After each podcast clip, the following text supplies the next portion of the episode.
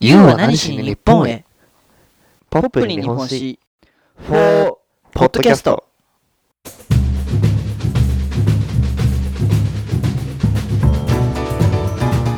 さあ始まりました、はいポップに日本史第46回46回、はいポップ担当岩崎と日本史担当遠藤ですよろしくお願いしますよろしくお願いしますい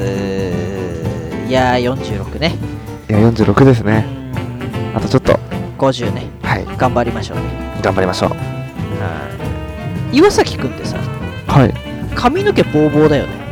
えボーボーだよねいっぱいあるよねないですよちょっとえ嘘毛量多いよね毛量ない多くないないですよ自分育毛剤かけてますよえそうなの本当におばあちゃんに買ってもらいました わざわざマジであれおばあちゃん美容師さんだよねそうですそれで発注してもらってプロのやつじゃん銀美さんに持ってきてもらいましたえー吟味さんが知らねえけどあさあうんえあそうだったんだなんかボーボーに見えてたんだけどさそれはねあれです違うんよだトリックアートですよあそうなんだそうなんですよまあ遠藤はね結構ボーボーなんだよね癖っ気だけいやどボーボーですよあボーボーなのよ毛深いの羨ましいですまあ多分ハゲる心配はないと思うんですけどはあでもまだわかんないいまあまあボーボーの人も案外いく行きますからねそうだよねはいまあ10年後にどうなってるかは神のみぞ知るだとは思うんだけどかけてます分かっちゃったわかりますよそれは それわかりますようん育毛剤かけてた、かけてましたね かかってましたねうん、えー岩崎くんハゲなんだいやそうですもう心配ですね今からあそうなんだえじゃあさもし本当にもっとハゲてきたらどうすんのええカツラかぶるかぶらんそれとも植毛すえるできれば植毛がいいですよねただめっちゃ高いですよええ遠藤は坊主にしようかなと思ってますけどねもしハゲたらええポーズはもう十分ですよ。うんあそっか野球やってたからねはうい。んまあちょっと前髪から来るのか頭頂部から来るのかによって変わってくると思うんだけどああ、まあまあまうんまあもしハゲてきたら坊主にしようかなと思ってますね遠藤の あ。方見たい気持ちはありますけど。えんあれなの岩崎くんははい。植毛にするんだね自分は植毛かおしゃれ坊主ですね。じゃあ坊主じゃん 結局おしゃれですから。もうその頃おしゃれじゃなくなっちゃうおっさんなのようんまあまあまあまあそうなんだ、うん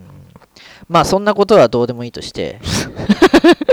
うん、今回はね遠藤がねはい。いずれやりたいと思ってる髪型坊主の代表選手ガンジンをやろうと思います坊主の代表選手のガン、ガンジ ンすごいな。ガンジンさんです知ってますガンジンさんなんか、赤っぽい銅像ですよね。インドのガンジーじゃな いよインドのガンジーじゃなくあのガンジンさんね一瞬思いましたけど、ガンジン。なんか聞いたことありますよ。ガンジンさんですうんはい。名前は聞いたことあるよねあの教科書にも必ず出てくるからねそうですよね。なんかちょっとうんちっちゃい写真載ってますよね。そうそうそうそうあの座禅みたいな格好をしてあの目つぶって座ってる木の像の人ね東照大寺っていうお寺を開いたっていう人聞いたことないかな、聞いたことないですね。ないか、うんはい。まあ、中国当時のね中国、まあ、唐からわざわざ来てくれた人なんだけどね鑑真さんってあ、中国人そう中国の人なんですよ、うええん、であのー坊主だよねもちろん坊主ですね。うん、だからちょっと遠藤の憧れの髪型をしてるっていうそこなんですけども、はい。まあ、なんとなくイメージついてついたかな、つきました、つきました。うんでそのガンジーさん中国人なんですけどもはい。日本にというかはい。日本の仏教界にはい。非常に大きな改革をした人なんですよいい意味で。そうそうそう日本仏教にルールを作った人なんですけど、はい。うん、なのでねガンジンさんのビジュアルというかあの木の像とかさありますね。はい。東照大寺とかっていうお寺しか印象に残らない人が多いと思うんですけどはい。実は日本仏教界において非常に重要な役割を果たした人物なんですね。ええうん、で前回前々回に話した安倍の中丸さんともはい。実は多少のつながりがあります。あ、おそうんん、つながってるんですか、そう実はつながってるんですよ。ええ何、まあそれがね本当かどうかは別としてはい。資料によってこうまちまちなんだけどはい。実は中諸さんと中国で会ってたんじゃねえのかっていう話もありましてそれは日本の歴史に残ってるんですかうん、なんか資料に残ってるみたいで、えー、日本の資料かどうかは分かんないけど、はいうん、日本に来てくださいって説得したのは中丸さんだったんじゃないかっていう説もあるみたいなんで、なんじゃそりゃうんうんまはいあ、まああと事前に言っときますけどこの鑑真さんははい今回と次回で2回に分かれると思いますんでこの点だけご了承ください、わかりましたうん、なのでそこら辺中丸さんとの関係は次回になると思いますので、あ次回なんですねうん、わかりました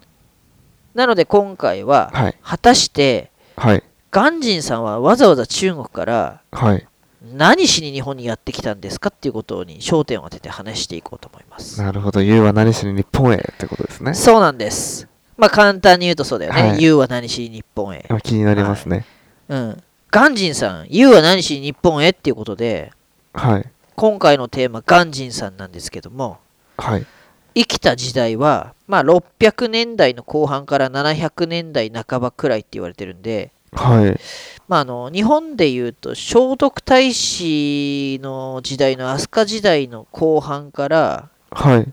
まあその次の奈良にかけての人物ですね。ーんうん。古いですねまあだから前回の安倍安倍の中室さんとほぼ同時代の人って考えていただければ。わかりましたうん、まあでも皮肉なことにはい日本人である中室さんは中国でであとは中国人であるガンジーさんは日本ではいそれぞれ自分の国以外の場所で亡くなっちゃう人なんであ日本で死んじゃうんですかそうなのよ、えうんーね、日本から行った中室さんは中国で死んじゃうしね、はいうん、そういうそこがちょっともうこう絡み合ってるかなと思うんですけど、はいうん、まああの中村さんはね若くして19歳で渡って中国に行って帰ってこれなかったからはいちょっと残念感はあるんだけどはい鑑真さんはね日本に来たのが66歳あ年結構いってますねそうそうそうそう、まあ確かにあの像おじいちゃんですもんねうんそうそうそうそううんで10年間日本で過ごしたんでその後76歳で亡くなるんだけどはいまあもともと死ぬ覚悟で来たんだろうねまあまあそうですよね戻れないというかもうでその鑑真さんは何しに日本に来たのっていう話なんですが結論から言いますと、はいまあ、先ほどもちらっと言いましたがはい鑑真さんは日本仏教界にルールを作るためにやってまいりました、わざわざうんまあ、どういうことかっていう話をしますねはいうん岩崎君はい日本に仏教が伝来したのっていいつくらいだったか覚えてるなんとなくでいいけど紀元前160年前ぐらいえーと まさかそういう答えが来るとは思わなかったんだけどえどういうことです かどういうことなんですかうん。いやいや、全然違うよってことだね。あ全然違いますうん。あれ550、あ、550年くらいだよね、大体。 あれ500年代の中頃。あの、仏教が誕生したのは、紀元前の、あれ、なんだっけな、紀元前の500年くらいだったはずなんだけど、あそっか、うん。まさか紀元前って言われるとは思わなかっ うんすいません勘違いしてた。ましまた、あ、まあまあまあ、あの、500年くらい、はい聖徳太子のちょっと前くらいですね、はいに日本に伝わってきてます、はい仏教は。わかりますだからこの鑑真さんが日本に来た時点ではい、仏教は日本に約200年くらい前には伝わってたってことだね。まあまあまあそうですね、うんはい、でその仏教がはい聖徳太子あの馬宿の巫女とかはいあと前に話したさ大豪族蘇我氏、ああはいうん、そういう人たちに信じられてはいあとはこれも最近話したね遣隋使とか遣唐使とか、まあ、今でいう外交官兼留学生たちの人たちがはい仏教に関する最新情報とかさはいあとはそれにまつわるエトセトラをはい日本に持ち帰ってきたりしてはい当時の日本の政治文化の中心だったはい奈良県だよね今の、そうですねはいうん、奈良を中心にした近畿地方を中心に仏教は浸透していってはいで極めつけはさ聖武天皇が作らせた奈良の大仏ね、ああうん、羅生門羅生門、うん、あのはいで平城京のねあ、そう平です城京の門だよ ね、入り口でね、羅生門ね。はいつ流してくださ いうん、で、その仏教をさ、はい国の運営に利用したんだよね、聖武天皇っていうのは。はい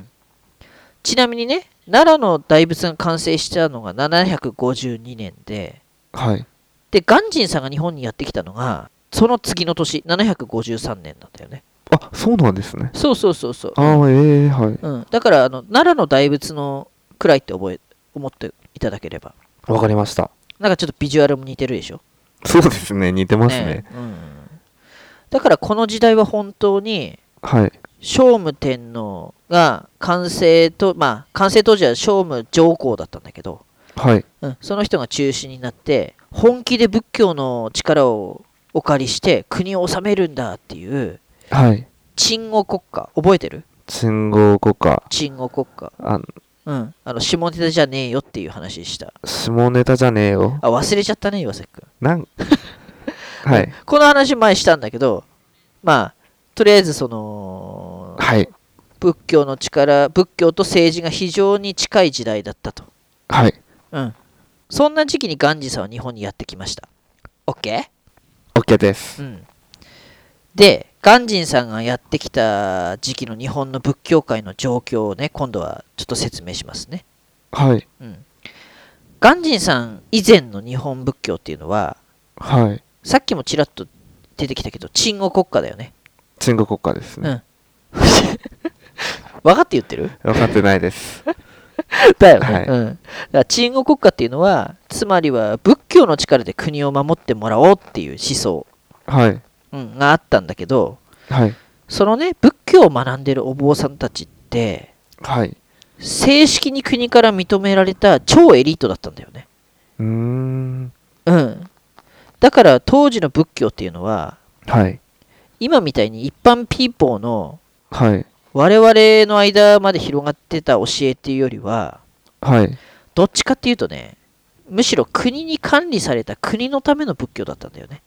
ああ、なんか覚えてますうよ。んはい。そんな話したことあったかな。しましたよね。う。なんはい。なので、国に管理されてる教えだったから、はい。仏教のお坊さんはこうあるべきだ的なはい。国が決めた厳しいルールがはい。一応はあったみたいなんだよね。はい。一応はね。一応は、はい。うん。まあお坊さんたちって国費、だから税金で仏教を学んでるわけだからね。うーん。まあそれなりのルールはあったと。はい。うん、ただ、ここからがポイントになるんだけど、はい。当時ね、はい。仏教が日本に伝来してきて約200年が経過してた時って、はい。まあ、200年ってちょっと長いだろうって思うでしょいや、結構時間流れてるなと思いますけど。でしょ、はいんただ写真もさインターネットもましてやコキコピー機もない時代だったから、はい。まあ、これ当然なんだけど仏教のさ経典とかさはい。教えとかっていうのってさ全て伝わってて伝わってきてたわけじゃなかったんだよね、ああ、まあ、そっか。うん、はい日本に伝来してから200年は経ってたんだけどはい。まだ全部が伝わってきてたわけじゃなかったとはい。だから例えて言うならはい。 「ワンピースワンピース漫画「ワンピースはい。今何巻まで出てんだろうね100巻くらいいや、まだそんな言ってないんじゃないですか。言ってない手前ぐらいですね。読んでる途中まで読んでます。まだ、あ本当自分もあのエースが処刑されるくらいまでは読んだんだけどめっね、ちゃ前ですよ、そ れ。めっちゃ前。うん、はい。でそのさ「ワンピースの単行本がさはい。全然揃ってないっていう状態だったわけなるほ ど。飛び飛び飛び飛び。そう11015304550みたいもな感うじ意味ちゃんと伝わってないですよね、そしたら。そうそうそうそううざいっしょう。はい。うん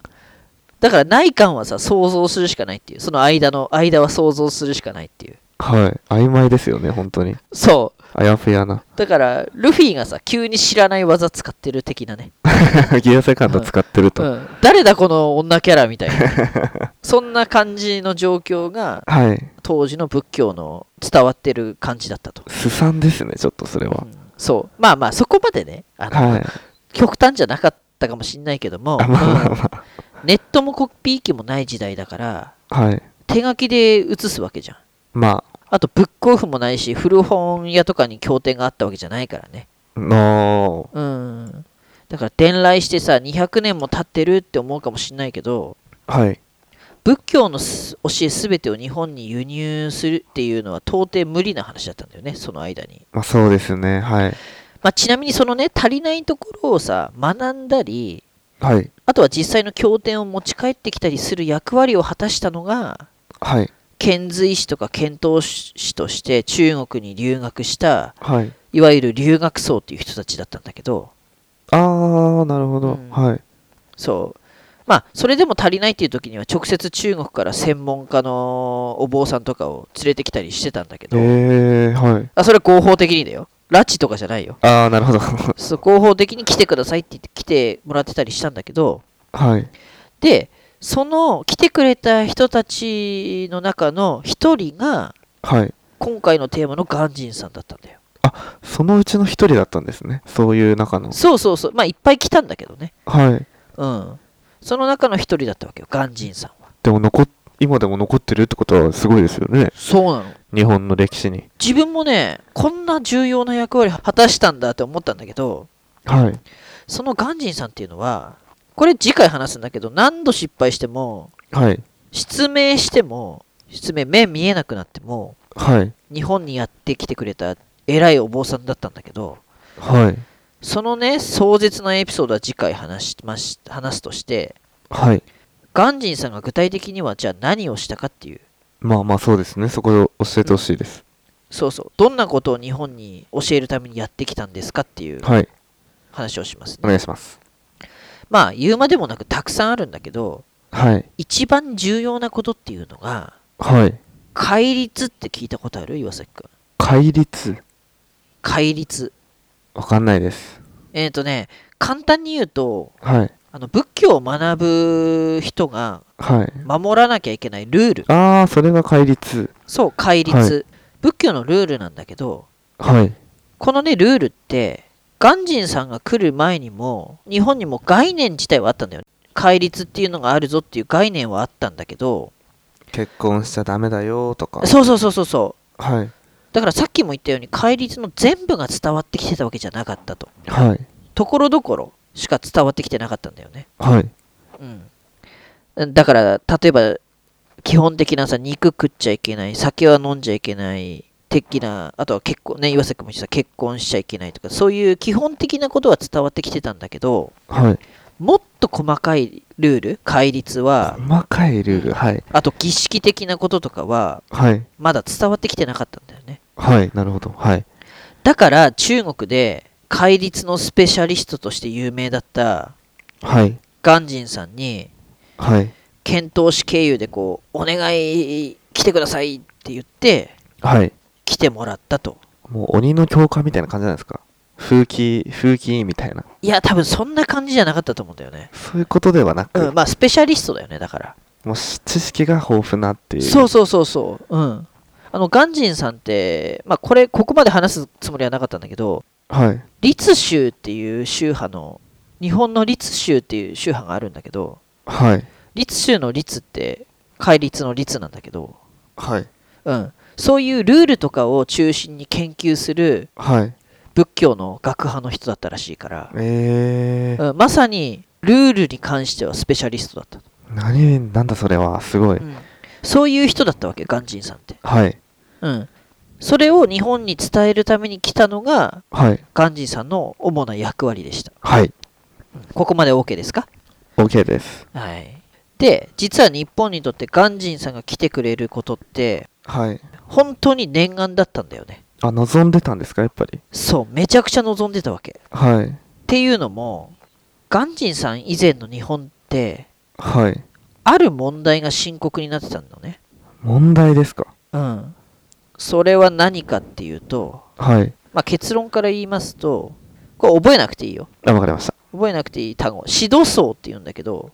教える人、いや教える人じゃないんだけど指導層じゃない指導層指導層。はい。指導層って言うんだけど個人でね勝手に出家してお坊さんになっちゃう人がこのことを指導層って言うんだけどはい。正式なお坊さんじゃない人はい。うん、勝手に出家してお坊さんになっちゃう人が続出してたとそんな人いるんですね。そうそうそううんさっきもちらっと言ったけど当時のお坊さんって国に管理されてたんだよね正式なお坊さんってはい。鎮護国家のための仏教の教えを研究実践する人たちだからお坊さんってはい国が管理する超エリートではい簡単にはなることができない人たちだったんだけどはいただその一方で巷でははい個人で勝手に出家してはい私はお坊さんであるっていう人が続出してたらしいんだよねもう無免許でやってるみたいなもんですよねまさにそれです本当にえ免許ねえけど頭剃ってーはいお坊さんの格好をしする人たちがいっぱいいたとはいなんでかとなんでなんですかおかしいでしょ、はいまあ、どういうことかっていうとまず第一にさっきも言った戒律っていうはい仏教の教えに従う人が守るべきルール、はいうん、とかさあとお坊さんになるためのルールっていうのがはい鑑真さんが来る前の日本って決まってなかったんだよねあー誰でもなろうと思えばなれるっていう、まあ大まかなルールはあったんだけどはいどういうふうなことをすればお坊さんにお坊さんって認定されるみたいな細かいルールが決まってなかったとはいだから勝手に出家しちゃって出家っていうのはあれね名前今までの名前を捨ててはいあとはい家を今まで住んでた家を出て家族とも離れてっていう感じのことを出家って言うんだけど、はいうん、国に認められたわけじゃないから正式ではないんだけども、はいまあ、さっきも言った指導僧っていうねあー非公認のお坊さんになるっていう人たちがいっぱいいたんだよね、はいうん、ルールがないってめちゃくちゃなんだねだからまあそうですよねうん、サッカーもさ原則手が使えないから成立してるわけではいちゃんとしたルールって大事なんだよね、はい大事だと思います、うん、でもう一つこれが実は結構メインなんだけどはい岩崎さんなんですか仏教ってはいもちろん今日本に存在する仏教以外でキリスト教イスラム教もそうなんだけどはいいわゆる宗教法人っていうじゃん、あ言えますうん、宗教法人って税金安いっていう話聞いたことない聞いたことありますよ、ね友達お寺でしたもん本当最近住職さんだったあそうですねうん、あの全額タダになるってことじゃなく、はいまあ、遠藤も細かいところまで分かんないから下手なこと言えないんだけど、はいまあ、宗教法人って普通の会社とかよりも税金が安かったりはい一部免除されてるものもあるんだってですよねうんで実はその制度って奈良時代にもあったらしいんだよねあそんな前からそうそうそうそうはいだからお坊さんになりさえすればはいぜ税金だよねだから当時の税金は現金っていうよりも物とか野菜とか労働だったんだけどはいそれが免除されたらしいんだよね、えー、だから当時鑑真さんが来る前のルールが正式になかった時代ははい税金逃れのためにはい勝手にお坊さんになる人がめちゃくちゃいたと、なりますよそりゃうん、そりゃそうだよね、はいうん、だってお坊さんになれば税金を納めたくていいんだもんそうですよね別に特別な活動別にしなくてもいいわけですそもんうねそううそうまあその分遊んで暮らせるわけじゃん、はいまあ酒も飲めるし金あればだけど、はい うん、キャバクラも行けるし岩崎君の大好きなねいや行かないですようんまあ、ちょっと遠藤は女の人と話すのが苦手なので行きませんけどいやいやも、ちょっと待ってください本当うんうん、にはいそれはみんなお坊さんになりますよ、なり ますうん、遠藤でもなりますよ自分もなりますでしょ、はいうん、何回でも出家しちゃうよね何回もしますようんまあそれもね当然そうなんだけどただただねはいそうすると本来入ってくるはずの税金がはい税金逃れのためにさ私は出家しているので税金を納めませんっていう人が増えるわけじゃん減りますねうん、ということは当時の国の財政が完全に悪化しちゃいます悪化しますねで結果として国力もだいぶ低下してしまいますあそんな落ちたんですねそうなんですよはいこれはね困ったことですよ、困りましたよそれはうん、今に置き換えたら分かりやすいけどはい日本の税金が本来ならね入ってくるはずの税金が何らかの形で入ってこなくなったとしたらはいまあ1年や2年なら日本はなんとか持ちこたえると思うけどはいもっと長期的にね税収入がなくなったとしたら岩崎君日本はどうなるでしょうかいや崩壊しますよね医院医療保険も使えないしってことですよねそうだね福祉も医療も多分国防とかもあらゆる面で問題が出てくると思うんだけどはい独立国家として日本のね、日本人としての現状の生活のクオリティを維持できなくなると思うんだよね。はい。これは大問題。大問題です。うん。それと同じことが鑑真さんが来日する前の日本では起こってたと。うーん。なので、そのね、それを解決するための鍵こそが、はい。今回のテーマの鑑真さんだったんですよ。なるほど。うん。それは来てほしいですよ。ね。はい。鑑真さんが日本に来た招待された目的は、はい。日本の仏教に戒律っていうルールを作るためって言ったの覚えてる岩崎か。覚えてます。お坊さんになるための正式な儀式とかルールがなかったから、勝手にお坊さんになる人が続出してたと。はい。でその結果日本の財政国力は悪化したっていう悪循環に陥ってたんだよねはい。それを止めるために鑑真さんははるばる中国から66歳っていう年齢で、まあ、しかも失明までしてやってきたとうんそうそうなんだよお疲れ様ですだよねいや、本当お疲れ様です。あざっすあざっす。感謝ですね。でじゃあね鑑真さんが日本にやってきた仏教のルール戒律ってじゃあもっと具体的に何ですかっていう話をちょっとだけするんだけどはい。一番わかりやすいのはね樹海制度っていう制度なんだけどうん。うんわかんないねわかんないですうね。んもちろんねそれ以外にもいっぱいいろんなことやったんだけど一番重要だったのがこの樹海制度ではい。戒を授けるっていう意味なんだけどはい。まあ戒っていうのはルールねルールをはい。あなたにあげますこれをルールを守りなさいよっていう制度なんだけどはい。じゃあ戒ってなんだと何ですか戒っていうのは仏教を信じるの信じる者が守るべきルールですよっていうことなんだねはい。でこの戒ルールって細かくはね宗教まあその派宗派によって違うみたいなんだけどはい。まあ、例えば殺さない盗まない嘘をつかない酒を飲まない不倫しないみたいなそういうこと、うん、はい。岩瀬くんダメだねいやいやいや、大丈夫ですよ。殺す殺さない以外に全部やってるっしょやめましょう。やってないです よ、そんなもう。めっちゃ、いや大丈夫、遠藤もダメだから。えダメだ、不倫し不倫しまくりだから。ー、やめましょう。あの、想像の中で芸能人と不倫しまくってるから。ダメだ、ダメ。うん。と自分もそういう感じで不倫しちゃってますよ。そうだよね。はい。殺し以外はね。殺し以外はしてないですね。あ、してないじゃない わ。あ、して、何もしてない。はい。え何もしてないね。うん。ちなみにこれはね、現代仏教の話なんだけど、はい。守るべき戒ルールっていうのって、男なら250個あったって。そんなあるんですかそう。男ならそう。で、女性なら、なんと348個もあったって。いえ、すご。女の人大変だよね。さすごいですね。ね。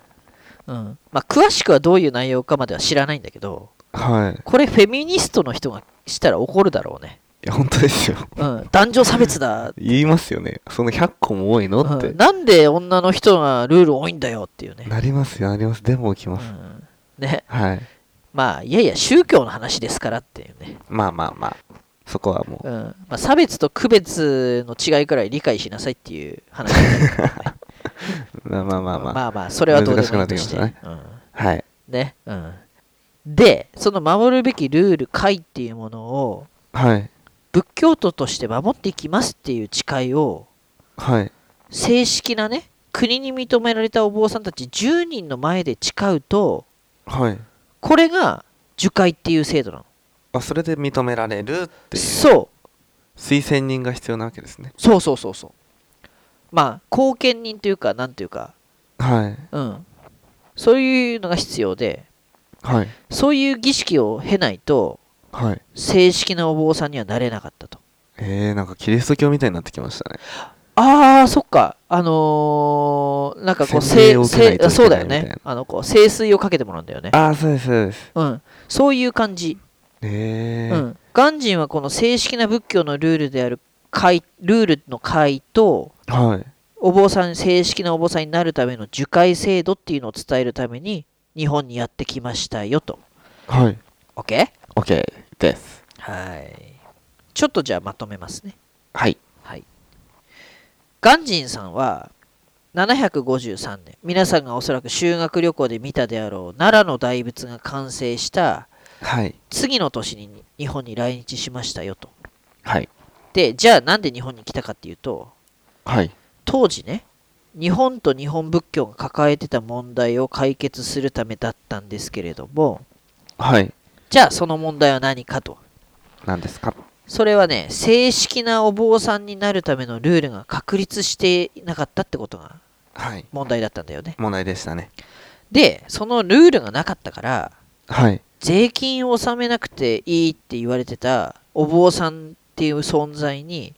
はい自分の意思で勝手になるっていう指導層っていう人たちが増えちゃって、指導層うんはい